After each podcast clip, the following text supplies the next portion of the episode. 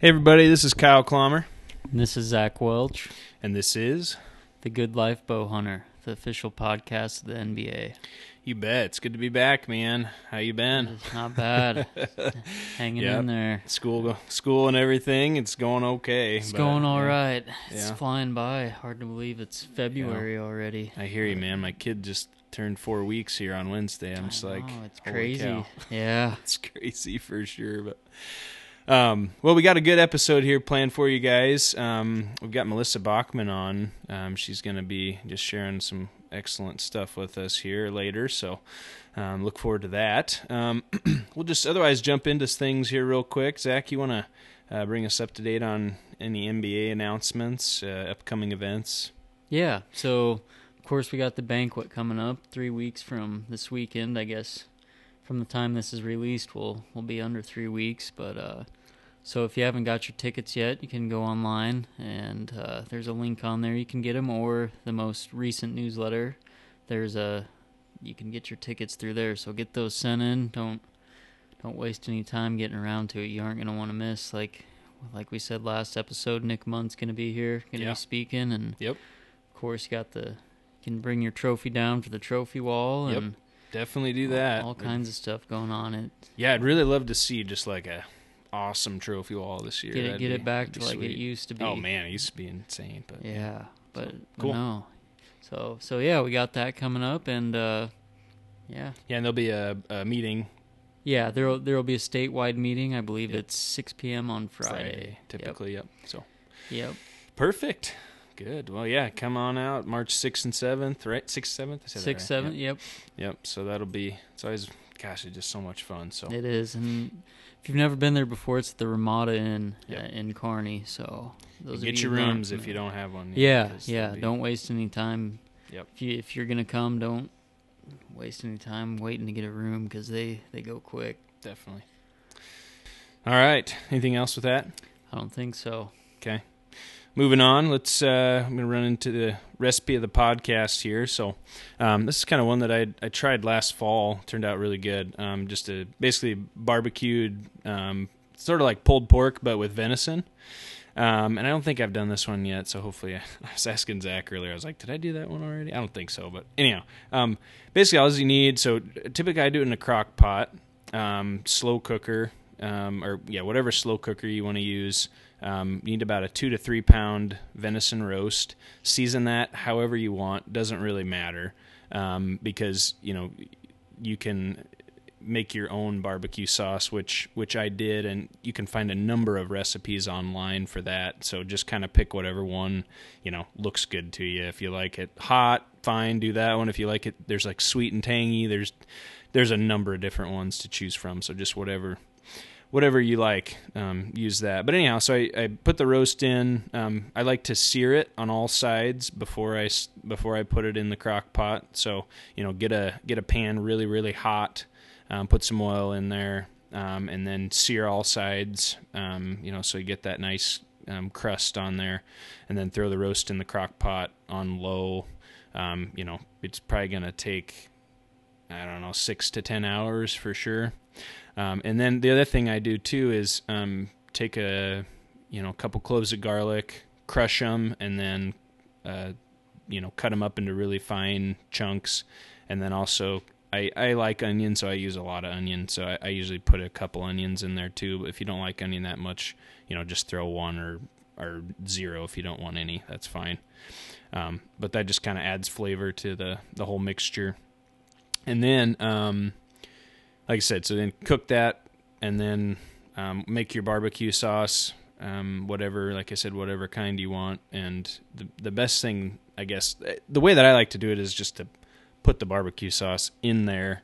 Um, and actually, I'll take out the meat and the onions and separate them after they've cooked for that long. And then I'll actually dice up the onions even further to kind of make like a, not really like a paste, but almost like a, I don't know what to even call it, just like a slurry almost. And then and then put that back with the meat and mix it all together and then I just throw the barbecue sauce on it then. You may have to get rid of a little liquid. Sometimes there's a lot of liquid in there, but anyhow, um yeah, I just I I thought it turned out really good when I did it last fall, and um, I think it's just a good way to use up some some of those bigger chunks, you know, or yeah, absolutely. um, yeah. Any thoughts on that? no, sounds good. yeah. So it making was, me hungry to talk about it. yeah, that. for sure. It was it, it turned out pretty good. I was Yeah. pretty happy with it. So and it's amazing how many different kinds of barbecue sauces you could find online to Oh, make. yeah. Like it's insane. But anyhow, so um, I think that's pretty much it for that. So we'll uh, I can write up a little snippet about that and have Amber post it on Facebook put- if who's ever interested. That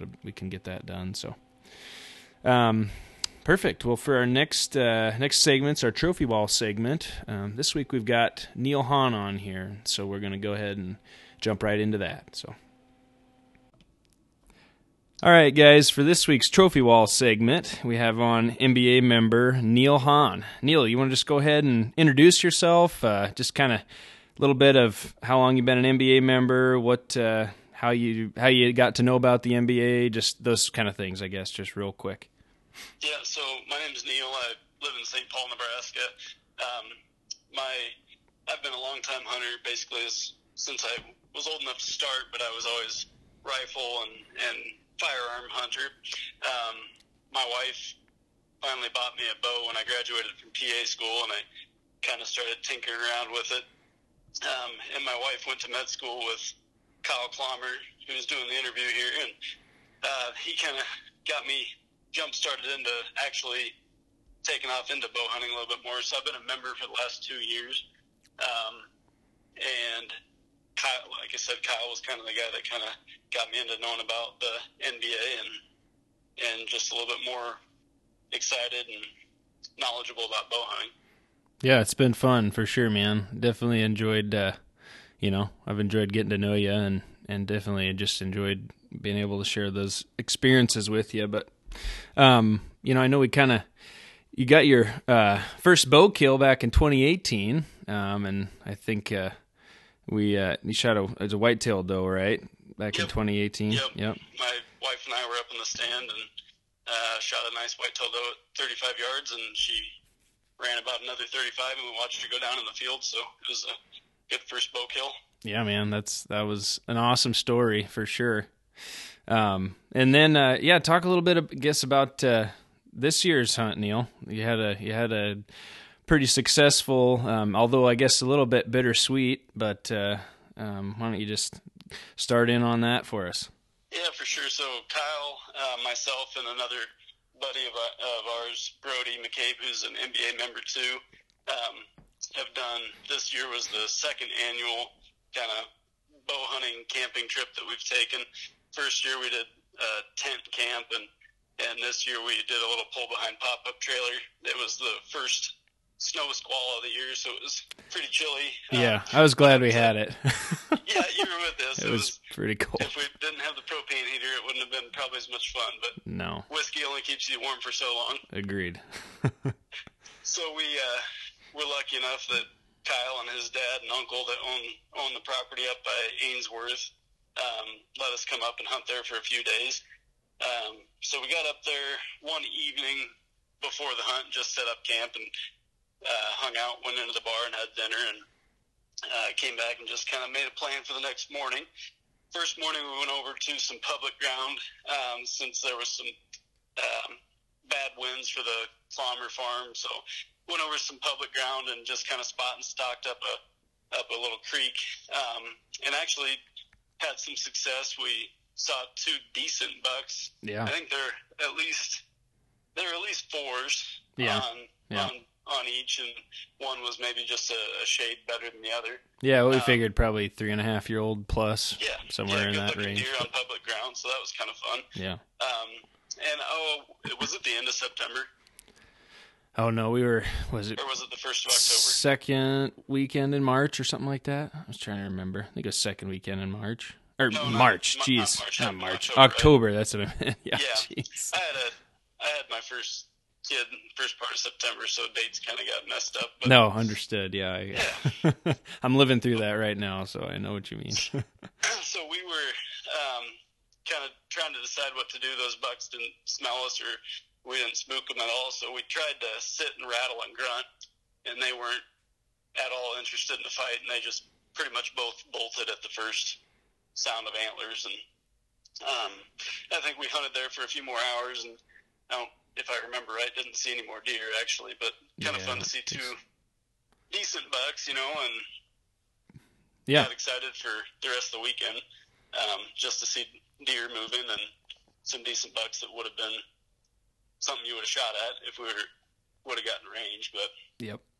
um, so then we went back to the to the farm and had some lunch, hung out at the camp, kind of made a plan for the evening, walked around, set up some different stands, and looked at some old stands, and just tried to get a feel for what we were going to do hmm and hung out the rest of the afternoon and evening came and everyone kind of took off to their respective areas on the farm and I ended up on a on kind of the northeast edge of the farm where there's a alfalfa field and I was in a stand just in a deciduous tree kind of on the edge of the field and set up there and Which turned out to be a real good spot, by the way. But Yeah, it did. yeah. couple couple successes Yeah. back to back nights there so yeah. So set up and um, it was kind of blowing some sn- some snow, pretty decent winds. It was kind of chilly up in the stand. I had a good wind for what I you know where I thought the deer might be coming from. And um, oh, the first deer I saw was a little fork forkhorn uh, whitetail, and he came out to my right side, which was my bigger window, and ended up coming right to my tree and to the base of my tree uh, one of those things I if I was eating anything I could have thrown my food at it and just Yeah. dropped it down on him. He was right right at the base, didn't smell me and didn't get spooked, so that was kind of a fun encounter. Yeah. And then oh a little later I had a white-tailed doe come out the same exact way. So I kind of was starting to get a feel like, well, this is where the deer are going to be coming from. Is this off to my right and kind of feet out in front of me, which would have been about a 20 yard shot, which should have been a doable thing. Um, that doe kind of got some swirling wind on me and she puffed at me and ran off. Um, then it kind of died down for a little while. And like I said, most of the time I was looking to my right side because that was where the biggest window was. But there was a small window kind of off to my left. And I just happened to kind of look up and saw two bodies. And I had two mule deer doe out in that alfalfa field feeding, which was kind of, again, kind of interesting to have two different species of deer on the same field and feeding around you. Where I hunt rifle, it's pretty much whitetail only, so it was Yeah. ki- kind of fun to to see some muleys for a bit, and and those does that never never spooked or anything, just kind of fed off, and um, and then it really kind of died down. It was getting chilly, and I looked up clear. Oh, I didn't ever range it because my optics had kind of gotten some snow in them, but over 200 yards away on a different hillside up against a um, cedar belt, I saw a decent sized what I knew was a buck, and I could see some framed antlers highlighted on the cedar belt. And Mhm. threw my binoculars up, and again, I couldn't make it out perfect just because of some snow on them, but knew it was probably something if it happened to get to me, I'd get a little bit excited about. Yeah, But for we're, sure. we're kind of pushing dark. Yeah. So I figured this deer has a long ways to go to get to me. Um, and like I said, kind of it was cooled off quite a bit and wasn't really seeing much. And first snow squall of the year, I was getting pretty chilly and actually to the point where I had maybe 10 minutes of light left and was kind of one of those, is it, even though it's legal, is it, st- is it still worth being sitting here just because it is getting pretty dark with the cloud cover and stuff. But, Sure. So I was actually getting really close to getting out of the stand Mm-hmm. and just happened to, for whatever reason, look up to my left at that smaller window, and this buck was coming just on a straight line to the tree from the edge of the alfalfa field, and completely caught me off guard. And I could tell it was a decently framed mule deer, Yeah. and one that I was going to at least try to get a shot at. So I quick grabbed my bow and made just an obnoxious amount of sound getting my bow off the off the branch. Yeah. But the since it was windy enough, it kind of saved my bacon. And I already had an arrow nocked, so but I didn't have time to stand, so I just drew from seated. And this, like I said, this thing was on a mission, just come straight to the base of my tree, and he came into that only window that I would have had a shot at from that left side, and I had to bleat real quick to stop him, and zipped one through, went straight through the deer, watched it, good pass through, it looked good. He had the big heel kick and bounded out of the field, so I kind of got a line on where Yep. he had gone, texted Kyle and Brody and said that I had shot a, a mule deer buck. So um, they were still hunting, and once they got out of their stands, they just said, "Come back to camp, and we'll kind of meet up and make a plan." So went back to camp, and I think we, I don't know, we probably went back in looking for him. Forty-five minutes, hour later or so. Yeah, I think something Somewhere like that. Yep. We kind of sat around and had a little celebratory beer, I think, and Yep. I don't know, looked at looked at the arrow and stuff, and kind of, yeah, decided Yep, what to and- do. But and the more you sit and think about it, your mind kind of keeps telling you different things about what happened. But I was still pretty confident with the shot. Just Yep. like I said, it zipped right through, good pass through, um, and just how the deer kicked. So we went back in and started looking where I had shot the deer and where the arrow was. Um, and we were just having a hell of a time finding any trail, any prints, any blood, any anything.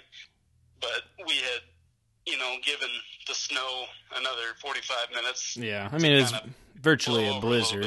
It's virtually a blizzard out there. I mean, not more or less. Like, I mean, it was maybe not quite snowing that hard, but it was pretty pretty tough tracking. But Yeah.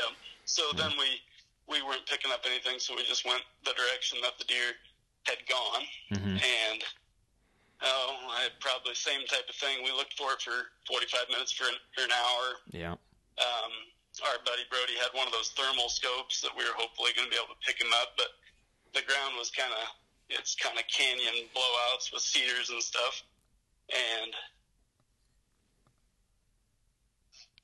like I said, we weren't really finding anything for hide or hair of this thing, and yeah, started to c- consider backing out so we wouldn't bump him. Because if we would have bumped him out of that, it would have been probably about impossible to find find him. yeah, So went back to the to the camp and kind of sat around, had had some beers and talked and talked about Kyle and Brody's hunt. And hmm they made their plans for the next day, and I didn't have the greatest time that evening, just thinking about shot and that my deer was still out there laying somewhere. That's never a good feeling. Um, so the next morning, uh, they went off hunting. I kind of stayed in my sleeping bag, tried to sleep in, and and waited for them to get back so we could go kind of hopefully go scour the area again and find him. So uh, they got back. Nobody got a deer that morning and we went back over to the area where the deer was, or where I'd shot him, and started looking, canvassing the area where he had run. And again, 30, 40 minutes of looking, and we didn't find any sign of this thing. hmm And I'm real discouraged at this point, to the point where, you know, thinking I made a bad shot, and this thing's just wounded and still running around out there. Um, and I kind of met up with Brody, and Brody had said, "Well, you saw him the night before over on this other hillside, kind of in a different direction. Mhm. Sometimes they'll double back to the way that they had come from." So, uh, yeah, that sounds like a plan. We haven't looked this direction, so we crossed one little fence, and um, I bet it was within a minute. I was kind of on the edge of a hillside and looked down below me and saw some fur, and there was um, two coyotes eating a, on a deer, yeah, and I didn't have an arrow knocked, or I would have tried to zip one quick, but they both busted off, and then I could see the rack, and it was the deer that I had shot the night before. So what he had done was bolted out of the alfalfa field, kind of going one direction, and as soon as he cleared the fence, he doubled back almost a 180 of of what he was angling towards. So we were looking in the complete wrong wrong place the first night. So yep, yep. I don't, I don't know what was he 150 ish yards from the stand. Yeah, probably somewhere around there, maybe. Yeah, that sounds So- about right. So kind of reassuring. It made me feel good about the shot. Like the deer, you know, didn't completely blow out of the country. I'm sure he was dead Yep. that night. Yeah. But kind of the bummer part of it, I've shot deer and found them the next day and had kind of hindquarters eaten into from coyotes and different things. But hmm th- this thing was just eviscerated from coyotes. Yeah. Um, it was basically the, the head of the deer with the antlers. They had even eaten into the the meat on the lower jaw. We've got some pictures where you can just see the the lower jaw is stripped down to bone, Yeah. and it was a little bit of cape left, um, spinal column, ribs, and that was about it. Yeah. Um, so there had to been just a pile of coyotes on that thing that night because it it was just completely stripped for parts, which I've never seen before. Yeah. It was pretty. know Uh, I don't know if you've ever seen anything like that before either. no, definitely not. It was pretty impressive. I. Yeah. Of course, of course, I made the mistake of saying, you know, oh well, we never really usually have any problems with coyotes, and you know, leaving Yeah. deer and stuff. But uh, Yeah, obviously, I mean, that uh, just had to you know, been a whole bunch of them. And Oh, man. even later in the week. Um, so anyway, we, we kind of stuck to it and got the deer, found the deer. yeah, I was committed to that one, even even if we didn't find it. You know, it wasn't my farm. I probably was planning to just kind of hang it up, or at the very least, just sit without my bow just to watch. But hmm I'm kind of one of those guys. If if I've shot an animal and I felt like it was a fatal hit, I kind of commit to that, and it's either I'll eat my tag or find the animal. So yep, so we found him, which was nice, but again, kind of a bummer not to get any meat and stuff off him. But um, got a good European mount on him and kind of some more, I guess, hunting experience for my future, and hopefully won't make the same mistakes twice. And got some other ideas. That, you know, if you're not finding them in the direction that you think it went, yeah, you know, potentially take a peek somewhere completely different because they will double back like that. Yeah. No, it's definitely a good experience. Just you know, on all aspects. I mean, it was a lot of fun. Just you know, being able to, for me personally, being able to be there and. You know, I, we'll, we're gonna have Brody on one of these next episodes and kind of have him talk about his hunt as well because he he did end up shooting a deer that weekend as well and but just uh, you know spending time with you guys out there and both of you killing your first bucks with a bow that was really cool and you know just we learned a lot of stuff just I don't know about like I said you know you're exactly right like you know sometimes deer don't do exactly what you expect and sometimes deer do exactly what you expect you know like Yep. like for Brody's you know I mean his his I mean geez didn't run what 100 yards and probably died and you know it Yep. just was like I don't know it just you just never know so I Yep. mean and not that yours ran that far it just you know we just it was tough tracking we couldn't find any blood and you know I I you know it's it's always hindsight's 2020 and you know I kind of made the decision just that I said you know let's just back out and so I don't know hopefully hopefully you don't hate me for that but it was just kind of I'm, we one of those deals but needle in a haystack at that night without finding any trail. It wasn't. yeah and I mean doing is potentially bumping it, so it's not worth yeah I mean- wasting any more time. And Yeah, you're already back, at a- back to the coyotes out Yeah. on the Clommer farm that oh, Kyle Oh. said yeah there wasn't very many of. uh-huh So there was two on my deer when I found it. And then I think the next night, Kyle said he was sitting in a stand and heard four, kind of each direction, oh man distinct yeah pack howls of coyotes.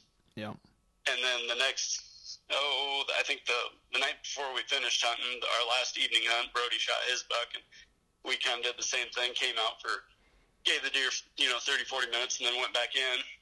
And Kyle and I just we're already hearing coyotes yipping Yeah. and howling, so we just went straight to that sound and found the deer. So Yeah, we didn't even was- bud trail it. It was just a like pile of dogs out there for sure. yeah, it was just like go towards the coyote howls and yeah, all of a sudden there was the deer. It was I mean Yep. the coyotes weren't on it yet, but it was yeah, pretty crazy. But Yep. yeah, yeah, man, that was a that was a fun weekend. A couple of nice deer and some good company for sure. So Yeah, for sure. I think the year before our first kind of annual deer camp, I don't. Everybody saw deer, but it was pretty dang slow. yeah, It was kind of a complete opposite of what this year was. Everyone was seeing deer a lot Yep. heavier this year. Last year was kind of one of those where you're just sitting in the tree hmm looking at trees and squirrels. There just wasn't a lot of deer movement last year, so yeah, I think the cold weather probably helped us out some, and Yeah, was- for sure. Got them on their feet. So yeah, yeah, it was a good trip. Hopefully we'll keep that tradition up. And yeah. I think Think we got plans for next year already. I think we're yep, planning to. Well, I mean, if we can get drawn, I guess, but hopefully we're going to be end up hunting in Iowa at some point next year, Yeah. or or this year, I guess. So that should be good. But yeah. And then we, I don't know, you and me started putting in preference points for uh, Wyoming elk and Yep. antelope and Yep. deer, and yep, we're gonna try to start spreading out a little bit. And then I think this coming spring we're gonna do another little bow hunting turkey camp up in northeastern Nebraska at Brody's grandparents' farm. So yep, yeah. That'll be that'll be a good time. I'm excited for that already. So, but uh, yeah, for sure. So just good to get out with friends and enjoy the outdoors and kind of learn from each other and yeah, each other's experiences. So definitely, for sure, man. Well. Well, thanks, Neal. Sure appreciate you coming on and just sharing your story. And yeah, just we're we're glad that you're uh, part of the NBA now. And just, I mean, I think you've had fun at the banquet and stuff. And I think just enjoying bow hunting. And I just, uh, yeah, it's been it's been good. So look forward to many more uh, many more memories. Anyway, so it'll be good. yeah, yep, for sure. So we'll plan to see everybody on the seventh in Kearney and have another good banquet this year. Yep, sounds good. Thanks for being on, Neal. All right, you bet, Kyle. We'll talk to you later. Yep.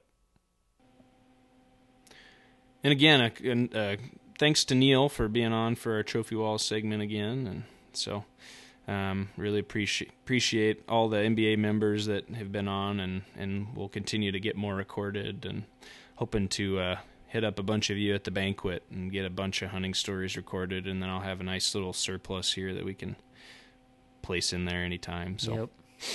Yep. Um, anything else with that, Zach? I guess that's um, moving on. Again, listener emails, questions. Still none still, yet? still none. So, I mean, we we do get some feedback from some people, Yeah, but um, yeah. it's not like we haven't heard anything from anyone. But anyhow, just if you if you think about think about sending anything in or any any comments you have, just feel free. We'd um, again our um, our email is anybowhuntpodcast at gmail.com and you know you can also post on write us on facebook through the nebraska bowhunter association's facebook page or whatever. Um, a quick quick plug i would also um, anybody we are starting up an instagram account as well.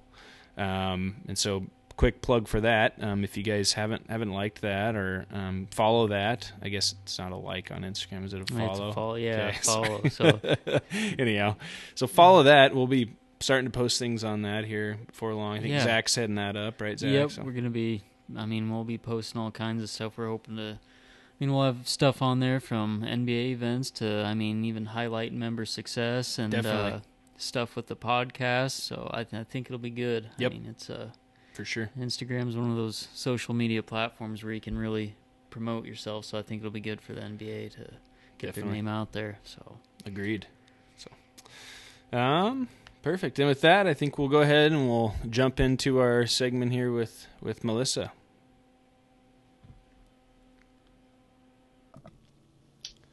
All right, guys. For this week, we have on Melissa Bachman here. So, Melissa, you want to say hi and just uh, go ahead and introduce yourself, and we'll go Well, from there. thank you guys so much for having me. I sure do appreciate it. I'm the host of Winchester Deadly Passion, and uh, looking forward to talking with you guys, and just appreciate you having me on.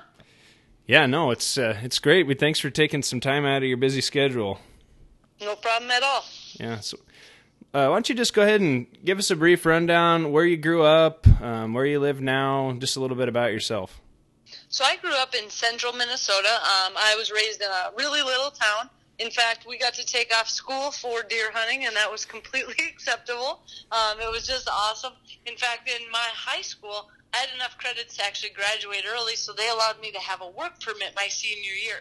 So every day I got to go to school two hours late throughout the whole fall, so I could go bow hunting in the morning. So um, it kind of shows you what kind of family, what kind of community I'm from.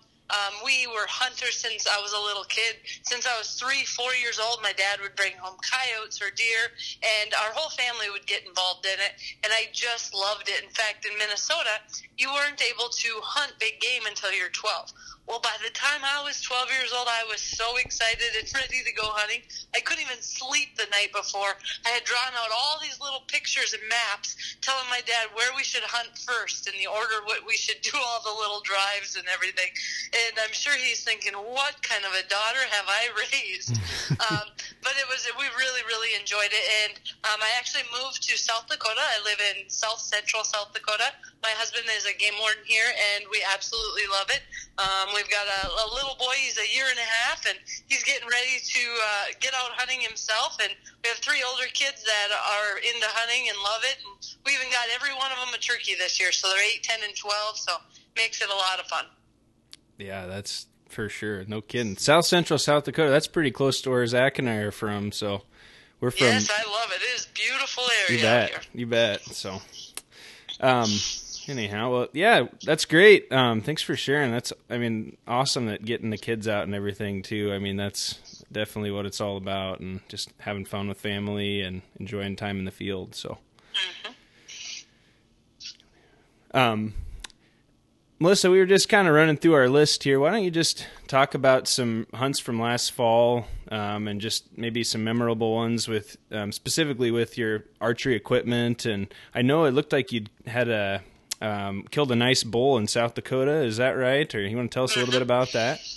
Yeah, um, my husband and I actually drew tags um, for. Um, it was actually a it was a bidding system. So it's on the Rosebud Reservation, and we went elk hunting. And the crazy part is, I didn't plan on having our son right beforehand. So I had him August twentieth, and I was planning on being out elk hunting September first. Um, so I was a little change in plans, but it actually worked out great. We just had phenomenal elk hunting. My mom and dad came and took care of Jax, and I went out our first day hunting. I think we hiked 16 miles, um, and I was thinking, I'm not sure I should be doing this already, but nothing like getting right back into it. And we really hunted hard, and we ended up getting two really nice bulls, and we got them, you know, ways in, and we had a big pack out. It just was an incredible experience. And the crazy part is, my husband actually killed his on his birthday that morning, and he called me just to help pack it out. And he said, just throw your bow in just in case. And I thought, well, okay, yeah, that sounds good. And so I threw my bow on my pack, went in, we're skinning his, took his pictures. We hear another bull bugling, and we went in and we got that bull, and I ended up killing him. And he looked at me and he said, "Do you want to go after him?" I said, "Absolutely." so um, we made it work, and you know, it was just an incredible feeling to have put in so much time, not only hunting but scouting and pictures and and just doing all that, and to see it come full circle, it was it was a pretty awesome experience. No, that's uh, was that up? In, did you say that was kind of by the Black Hills or more? Uh, that's more in the southern, west, southwestern Southwest part of the part. state. hmm Gotcha. Uh, if I if I remember reading right, your husband's was the state record, wasn't it? Or is it? Yes, it was. Um, not the one that we got this year, but four years previous to that, he had actually shot the, and it's still the South Dakota archery record. Um, so that bull's right in the middle of our uh, living room, and um, now we got some other ones that are just beautiful bulls as well, but that one scored a little bit better. So it's just a, a neat, neat experience. And, you know, a lot of that is putting in so much time. You know, it's not something you just go out and get lucky. Um, we, we really do a ton of scouting. And because we live in this area, we're able to. And I love that part of it.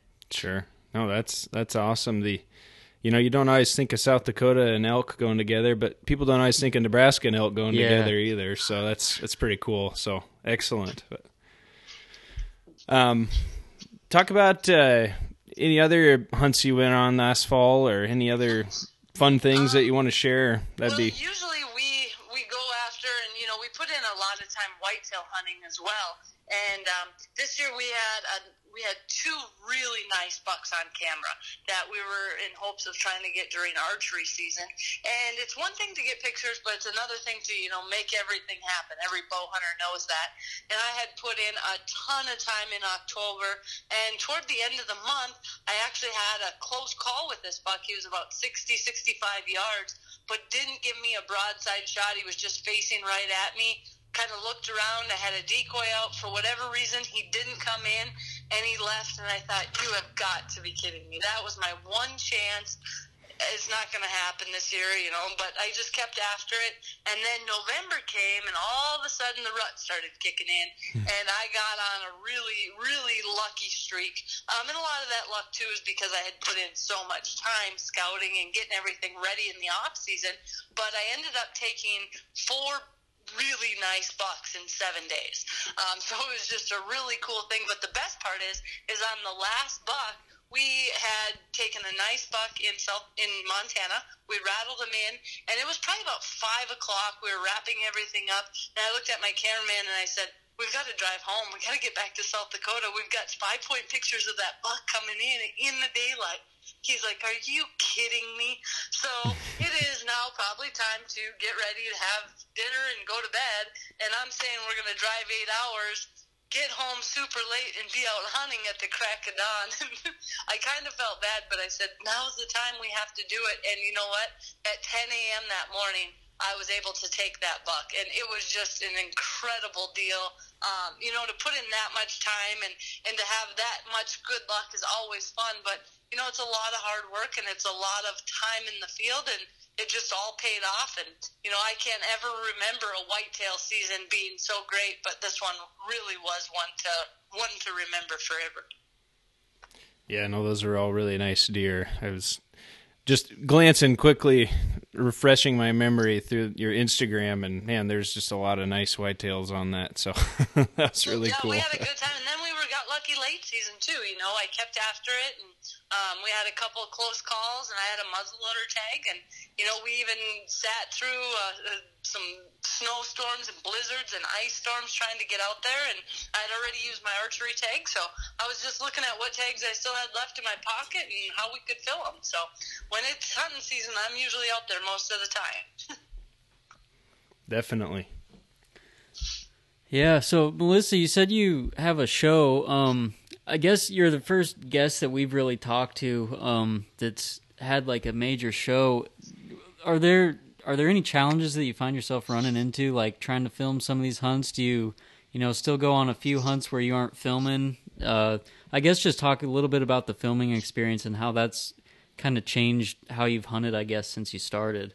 Mm-hmm. So I started hunting, you know, when I was younger, and of course I didn't film those hunts. But when I got done with college, I had a pretty good idea of this is really what I wanted to go into. And unfortunately, nobody would hire me. Um, I couldn't find a job, so I decided to work as a free intern at the North American Hunting Club.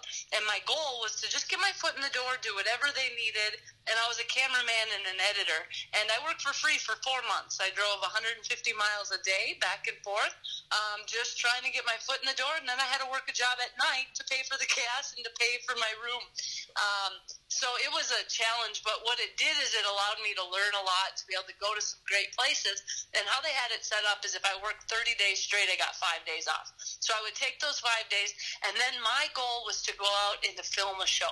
Now, I didn't have any money for paying for things, going to outfitted places. So what I would do is I'd kind of barter. I would tell people, I'll do a promo video at your camp for you. You know, I'll do this, I'll do that, I'll help set stands. You know, whatever I could do to kind of get my foot in the door, and I did that, and it, it worked out. I started getting some nice animals on the ground and, and some good footage to go with it, but still nobody really wanted the footage. So in my spare time, I would edit those shows together, have them all ready, cut to time, and then wait till someone didn't get their show done, and then I'd offer mine up for free. So that's kind of how I got my foot in the door. I did that enough where then all of a sudden some of the sponsors were saying, "Well, what about that Melissa?" And the, no, no, she's just a cameraman. Well, that's kind of how I got my start, and then I ended up breaking away and, and starting my own production company. So back to your question, I film pretty much every single hunt that I do.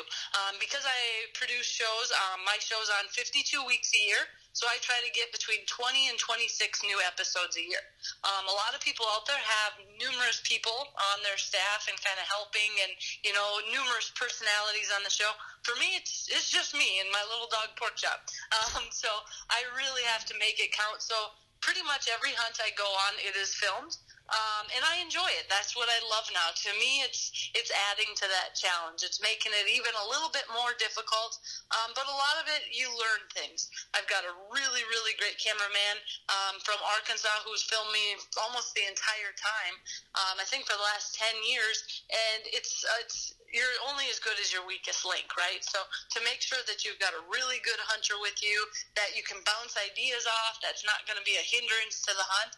Um, I've really had great luck with it, and and we have a small crew. It's just him and I and, and Pork Chop. That's it. Um, so I think that's important too. And you know, I'm really trying to get nice, big, mature animals, and and I've had a lot of success, and I just love it. That's all I've ever wanted to do. I used to joke that I want to hunt 365 days a year. Uh, the last probably eight years, I've traveled about 320 days a year. I think that's plenty. I don't think I need to go with the full 365, but I really do enjoy what I do. No, oh, that's awesome. That is, yeah, no, very cool, very cool.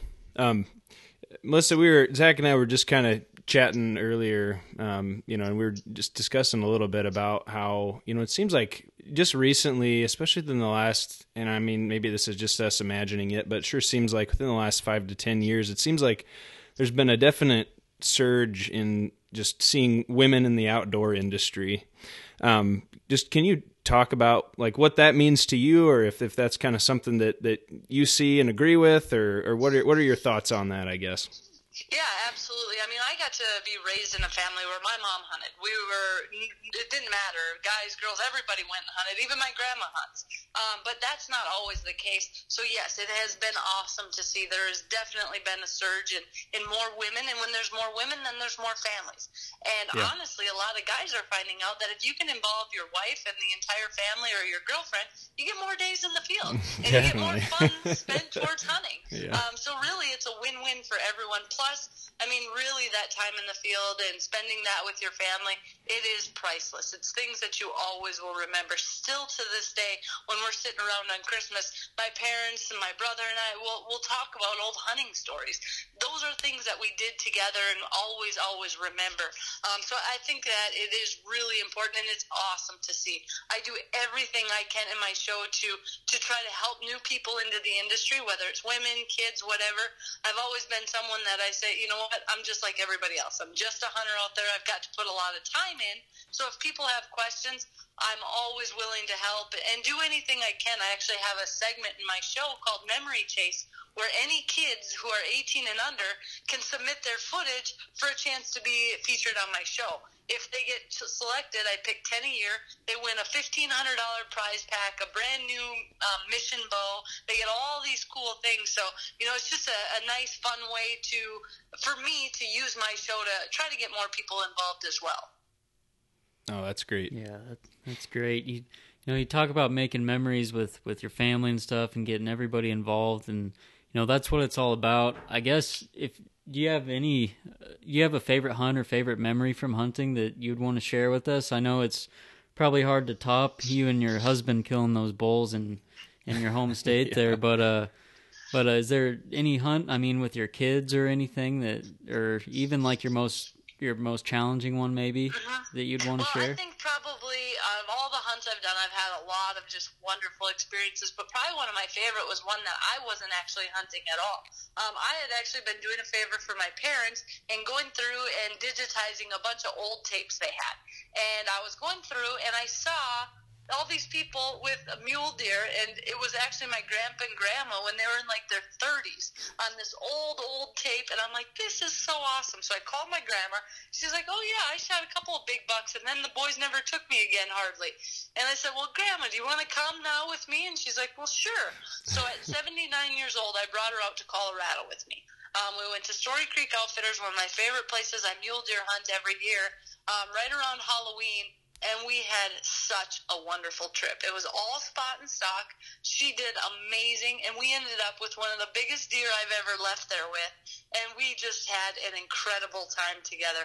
And it's something I'll never forget because the message was so awesome. It was for everyone that you're never too old to get back into it or to get into it in the first place. You know, my grandma's out there at 79 getting after it, shot a big buck, and we just had so much fun and you know she enjoyed every part of it from the hunting to just seeing the countryside to having fun with our guide the whole experience was really something neither of us will ever forget Yeah, that's wow, seventy nine. That's Yeah, impressive. that's crazy. i hope i'm still out doing spot and stalk hunts at 79 that i can promise No Jeez, kidding. That's, yeah. it's pretty incredible.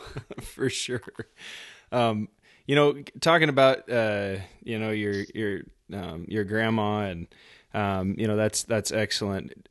Kind of switching gears on you a little bit. Tell us a little bit about uh, you know what your approach to you know getting your kids into hunting and and what what types of things you like to do with them. I know you mentioned that you you know take them out turkey hunting. You guys all shot turkeys last year. Just maybe touch a little bit on that if you wouldn't mind. hmm Yeah, one of the things that I've always been a firm believer of is not pushing kids. So I grew up in a family where hunting is what we wanted to do, right? But I sometimes see families who, you know, make the kids go out and do something and they don't really want to, and they might do it for the time being just to appease their parents, but they don't really love it. So my approach has always been to try to make it fun, to try to make it really enjoyable for them.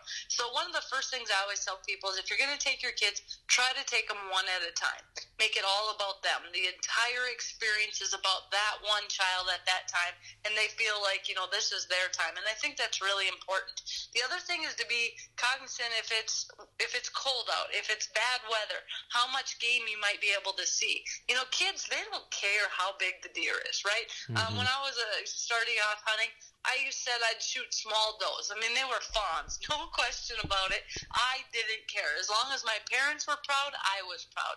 So I think that's something to remember for parents too. That it's not about trophy hunting when these kids are young. It's about them having a good time, being safe, learning out there, and you know, just really enjoying that time with you. And they just want you to be proud of them.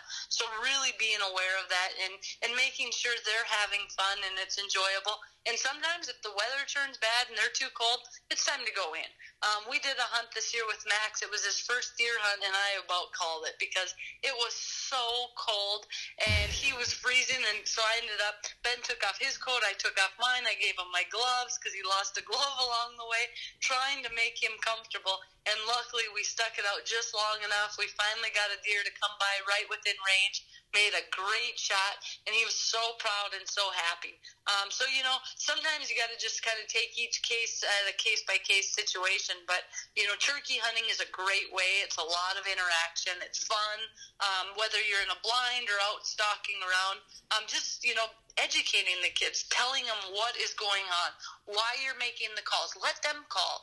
Um, a lot of people forget that, and you know they're so serious about trying to get a turkey, and who cares? Let them do some calls when you know you think there might not be anything around, and and then if something calls back, I can promise you those kids are gonna say. They heard my call, and you, you know, just go with it, and it really does make for a good experience, and and that's what it really should be about, regardless if it's kids or someone new getting involved being aware of making it fun and giving them the right equipment. You know, the last thing I like to see is someone give a kid a big caliber rifle with a lot of recoil and they get scoped in the face. Nobody's going to want to shoot again if that happens. Mm-hmm. So really being aware and, and showing them, you know, maybe shooting the gun first so they can see and then walking them through it and, and again, making sure it's something with very little recoil or if it is a turkey gun, you know, we usually use birdshot first or something lighter and then when it's time in the field, when they're in front of a turkey, they don't notice the, the kick quite as much. Yeah. No, all all excellent points for mm-hmm. sure. I was definitely thinking. I mean, you know, turkey hunting for sure is one that I think Oh, it's yeah. excellent to for little kids. Just like you said, you know, mm-hmm. you can take them out, and you know, it's a lot of interaction. If you if you think there's nothing around, let them call here and there. Sometimes I do that with some of my buddies too. If I think there's nothing around, just let them call. Let, But let 'em go no, anyhow, but but uh, well, awesome. Well, Melissa, I know I know you're kind of on a, a tight schedule here, and so I just wanted to say that we just you know really appreciate you coming on. Um, do, do you have any closing thoughts or just anything else that you'd like to share with us this evening? Well, I just appreciate you guys having me on. And again, yeah, I'm not very far from you, and we live in one of the best areas in the entire United States, in my opinion. You know, I absolutely love it out here. Not only do we have great hunting, we've got some of the best people, and um, I was down there not too long ago at the show and, and really enjoyed it. And you know, just appreciate you guys having me on. And if anyone ever has any questions, they can go to my website, melissabachman.com, and there's a contact form. You shoot me an email comes to my phone and I'll get back to you as soon as possible. I try to answer every single person. So, um, you know, anything at all, just get in touch and, and appreciate everyone's support and for having me on. Well, thank you so much. Yeah, Anything else, thank Zach? you. I don't think so. So, excellent. Well, that's uh, Melissa Bachman. So, thanks again, Melissa. Appreciate it. So, Thank you for having me. all right, guys. So for this week on our Meet an NBA member, Meet an NBA member segment, we've got on Trent Tobiasson here. So, thanks, Trent, for being on. We appreciate it. Hey guys, thanks for having me. Yeah, if you wouldn't mind, uh, just kind of open things up here. We'll just have you go ahead and introduce yourself and uh, just, you know, where you're from, where you live now. Um, tell us a little bit about yourself. Uh, sure. Um, I guess my full name is Trent Neal Tobiasson. I grew up in Chadron, Nebraska. Uh, population of a little over 5,000 people at that time. Um, currently, I live 20 miles from Chadron. I live in Hay Springs, Nebraska. Uh, we've got about 540 people in town right now, so uh, real small town. Uh, I graduated from Chadron High, and I went to uh, college at Chadron State College uh, for a while, and then I ended up getting a job with the uh, telephone company, uh, which is my current occupation. I work for Great Plains Communications, and uh, I do uh, what they call central office work. I'm a central office technician, and uh, basically I take care of the offices, uh, the fiber transport, and um, the high data lines, basically high data circuits, uh, all the way from well, northwest Nebraska. Basically, I cover all the way from Ainsworth to uh, Morrill. So, pretty big area that I cover there. Um, yeah, no kidding. yeah. Family, my family, I guess. I both of my parents were born and raised in North Platte, Nebraska, and um, I've got one brother and one sister. Uh, I've been married to my wife Cammie for 20 years, and we've got four children. Uh, my oldest is uh, serving in the Marines right now. He's been in a little over a year, and he's in Camp Pendleton, uh, Camp Pendleton in California there. And then I've got uh, one daughter. She's a sophomore in high school this year. And then two boys, um, an eighth grader and a sixth grader. So, Awesome. That's that's perfect. So, got a little bit about you, and we'll get into some of your bow hunting stuff. How long have you been bow hunting? uh, probably about 30 years. Uh, I started when I was 10. Uh, we moved out. My parents moved out to a uh, about an acreage east of Chadron there, and I kind of started there. I was using my dad had a couple of old bows, and a couple of arrows, and when I, when I lost those arrows, we ended up making some from willow branches and stuff on the creek. anyway, that uh, that's kind of how I started. Ten years old, just had a blast with it. So That's awesome. Making it making arrows Yeah. out of willows. That's pretty impressive. well, that and mullein plants, you know, just oh yeah, whatever would fly. you bet. Um, Trent, did you have any mentors when you were first starting out, or who'd you kind of who who sort of helped you out, or you looked up to, I guess, or Well, I I guess my dad was my mentor. I always kind of looked up to him. He, he bow hunted when he was uh, growing up and in high school and college, and his and um, so he'd always tell stories of, of deer hunting in canyons around North Platte there, and uh, I just it just fascinated me, and so anyway, I got to like I said, I started with his old bows, and uh, well, his my first hunting bow was a, a 40 pound Kodiak uh, bear that was his at one time, and then uh, oh, I shot that for a couple of years, and I bought my own compound bow from uh, a guy by the name of Norm Martin in Chadron. He had the only archery shop in the area, uh, mostly traditional is what he uh, what he likes to do. But so uh, Norm kind of mentored me also. Awesome, excellent. What would Yeah. you say your uh, favorite bow hunting memory is? Oh, that's a tough one. I've been blessed with a lot of a lot of really Okay. neat things, but um, probably probably the most awesome uh, memory that I have is drew uh, I drew an ibex tag in the Florida mountains down by uh, Deming, New Mexico, and it was actually my second one. Uh, I had drawn one. I had drawn one two years before that, and uh, went with my dad and a friend, and and I was lucky enough to get one the very first day. And the success rate with archery is two percent. So I was gonna say I that's thought- just a, I that's a just- dang I tough thought it was hunt. dumb luck, you know. Wow. So I was lucky enough to draw the archery tag again uh, two years later, and I went with my dad and my brother at that time, and uh, almost got it done the first day again, um, but didn't quite work out, and we ended up hunting for about I think it was day four. Uh, we had uh, took half a day, but we had a whole bunch of them kind of work into us. We got stuck down and ended up getting one, and uh, just before dark. And so, you know, that whole trip to do that twice, and then to have my dad and my brother with me um, to share it was, I was just over the top with it. So pretty incredible. Oh, that's awesome. It's amazing. It's those ibex hunts are something else. Like you said, success rates around two percent. That's that's pretty cool. Definitely. Trent, what would you say your favorite animal is to bow hunt and why? Um, well, I'm gonna. I can't pick. I guess between.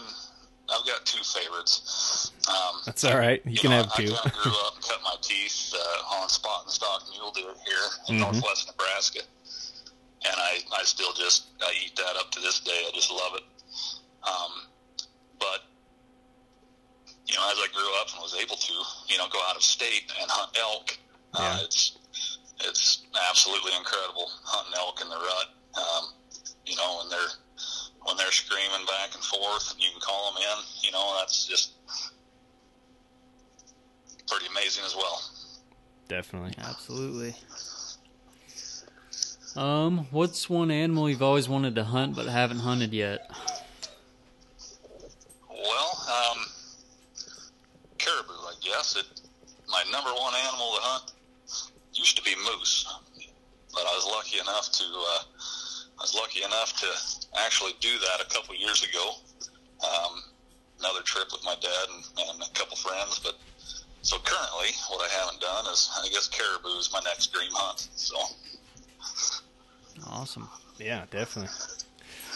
Always sounds like a pretty cool hunt. I, it's one on- on my bucket list too, Oh, for sure. But I think, I think it definitely cracks the top five about any bow hunter's list. So, that's, yes, sir. yep. sorry if you hear the dogs whining in the back, Trent. I think my wife might be home or something. But anyhow, um, hey uh, Trent, who would? I mean, we kind of talked about who you had for mentors growing up, but who would you say is your bow hunting role model? Well, see, I graduated high school in '97, and so back then, I guess Chuck Adams was pretty big, and uh, Tom Miranda was just kind of up and coming. And uh, I remember watching trapping videos of Tom Miranda up in uh, South Dakota, and, and he's really progressed big time. But I would say, uh, I would say those two guys uh, were probably my bow hunting role models uh, growing up. Yeah, no, they they're both uh, definitely people to look up to Oh, for yeah. sure. I would say they've definitely left their mark on archery and and just hunting in general for sure. So that's that's good choices, I would say. So, Absolutely. how long have you been an NBA member, Trent? I would say between 10 and 15 years ago, uh, Alex Hazenhauer got me started. And, uh, you know, he just, he loved the club and got me involved, and, and I loved it as well. So I'm proud to be a, proud to be a member and a part of it. Yeah, well, we we're sure glad to have you a part of it for sure. So it's uh, yeah, definitely a good good organization to be a part of. So Oh yeah. Yes, sir. What would you say your favorite NBA memory is? Uh, it would be that would have to be my first Halsey Jamboree. Um, I'd never really I'd been to 3D shoots, but I'd never been to one, you know, as as neat as the Jamboree, and uh, you know, with with the games and the meat swing and uh, you know the amazing 3D ranges. Those guys do a great job of setting those up, and uh, uh, just the camaraderie between everybody. I mean, everybody's your friend. Everybody likes to visit, and uh, so that that would be probably my best experience. Oh yeah. think think uh, any any NBA member can probably say the Jamboree is probably the highlight oh of the year every year for for, For NBA sure. events. But uh, you kind of talked about how you know the camaraderie is a big deal in the NBA, and that's kind of what it's known for. I guess talk a little bit about how the NBA's influenced you. I mean, you touched a little bit earlier on it, but feel feel fe- free to expand on that. Sure, yeah. You know, the Nebraska Bow Hunters Association is a great club. Uh, like I said, its members are second to none. Just great bunch of people. And when I first started into the, you know, when I first started into the club, I didn't realize, um, you know, how influential the the uh, the association was as far as standing up for hunters' rights and watching out for, you know, laws coming down the pipe, and they just they really stand up for for not just bow hunters' rights, but all hunters' rights. You know, and, and especially in the state of Nebraska. So Oh yeah, absolutely. Well, to on a on a kind of a different note, you want to give us two interesting facts about yourself, not related to bow hunting, that you want to share with us? um, yeah, I guess a couple of couple of deals. They're both kind of related, but um, I, be, I went uh, I became bald at the age of 16 uh, when I was in high school. Had my hair just all fell out.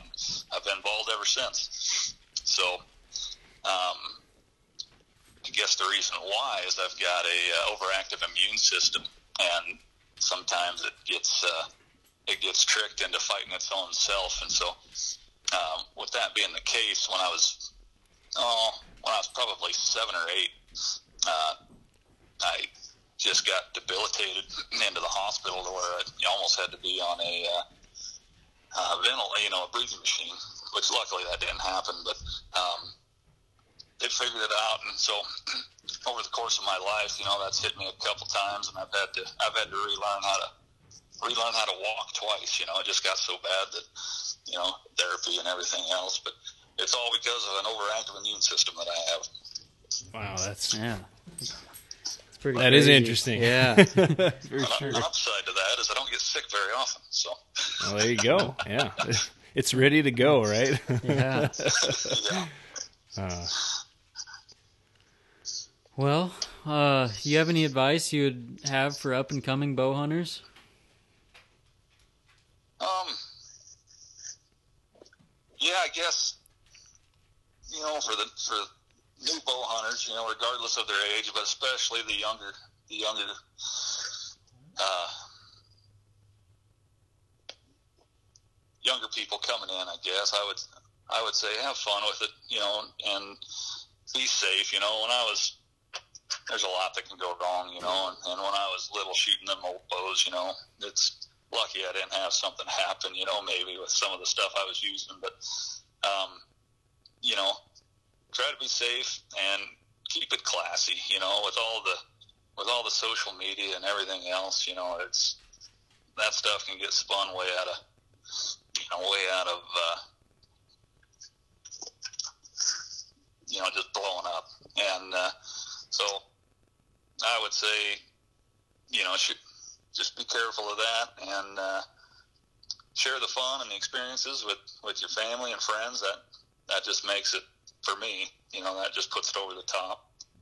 And uh, and don't be afraid to ask for help. You know, there's so many of of us other members, and, and uh, you know, we'd love to love to mentor somebody. It could be that we just don't know that you need our help, and so you know, just just don't be afraid to ask for help and, and ask somebody to to uh, give you a hand.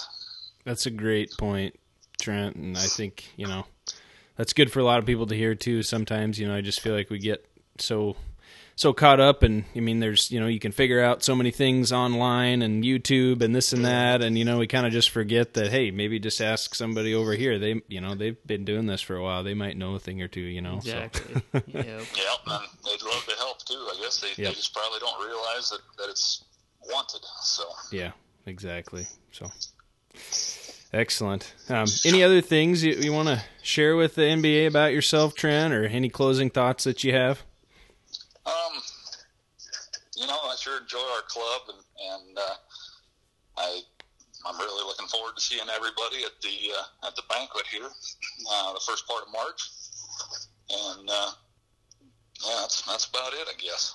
Awesome. Well, yeah, a little teaser. We're gonna we're gonna see if we can get uh, Trent's lion hunt, um, kind of that uh, that whole story recorded on our on one of these upcoming podcasts here. So just throwing a quick plug for that. So Yeah. anyway. Sounds good. perfect. Well, thanks so much, Trent. We sure appreciate it, and um, like I said, uh, we'll look forward to seeing you at the banquet. So All right. Well, thank you guys. thanks. Yeah. All right. Again, thanks to Trent for being on for our Meet an NBA member segment there. So, um, yeah, I think with that though, that's uh, pretty much it. Zach, you got I anything think so. else, I don't think so. any closing thoughts, or any anything at all? No, I thought you know Melissa did an excellent job. Uh, you know, kind of just covering a wide variety of stuff. You know, getting her family involved in the outdoors, telling stories, her favorite memories, and she's got a lot of experience. You know, she's Yep, she's one of those women that I mean, she gets it done. She's a killer. for sure. She's, yeah, my goodness, she's been on a lot of hunts and Uh, just killed a lot of a lot of different animals and a lot of big animals too, for Yeah. sure. So. Definitely.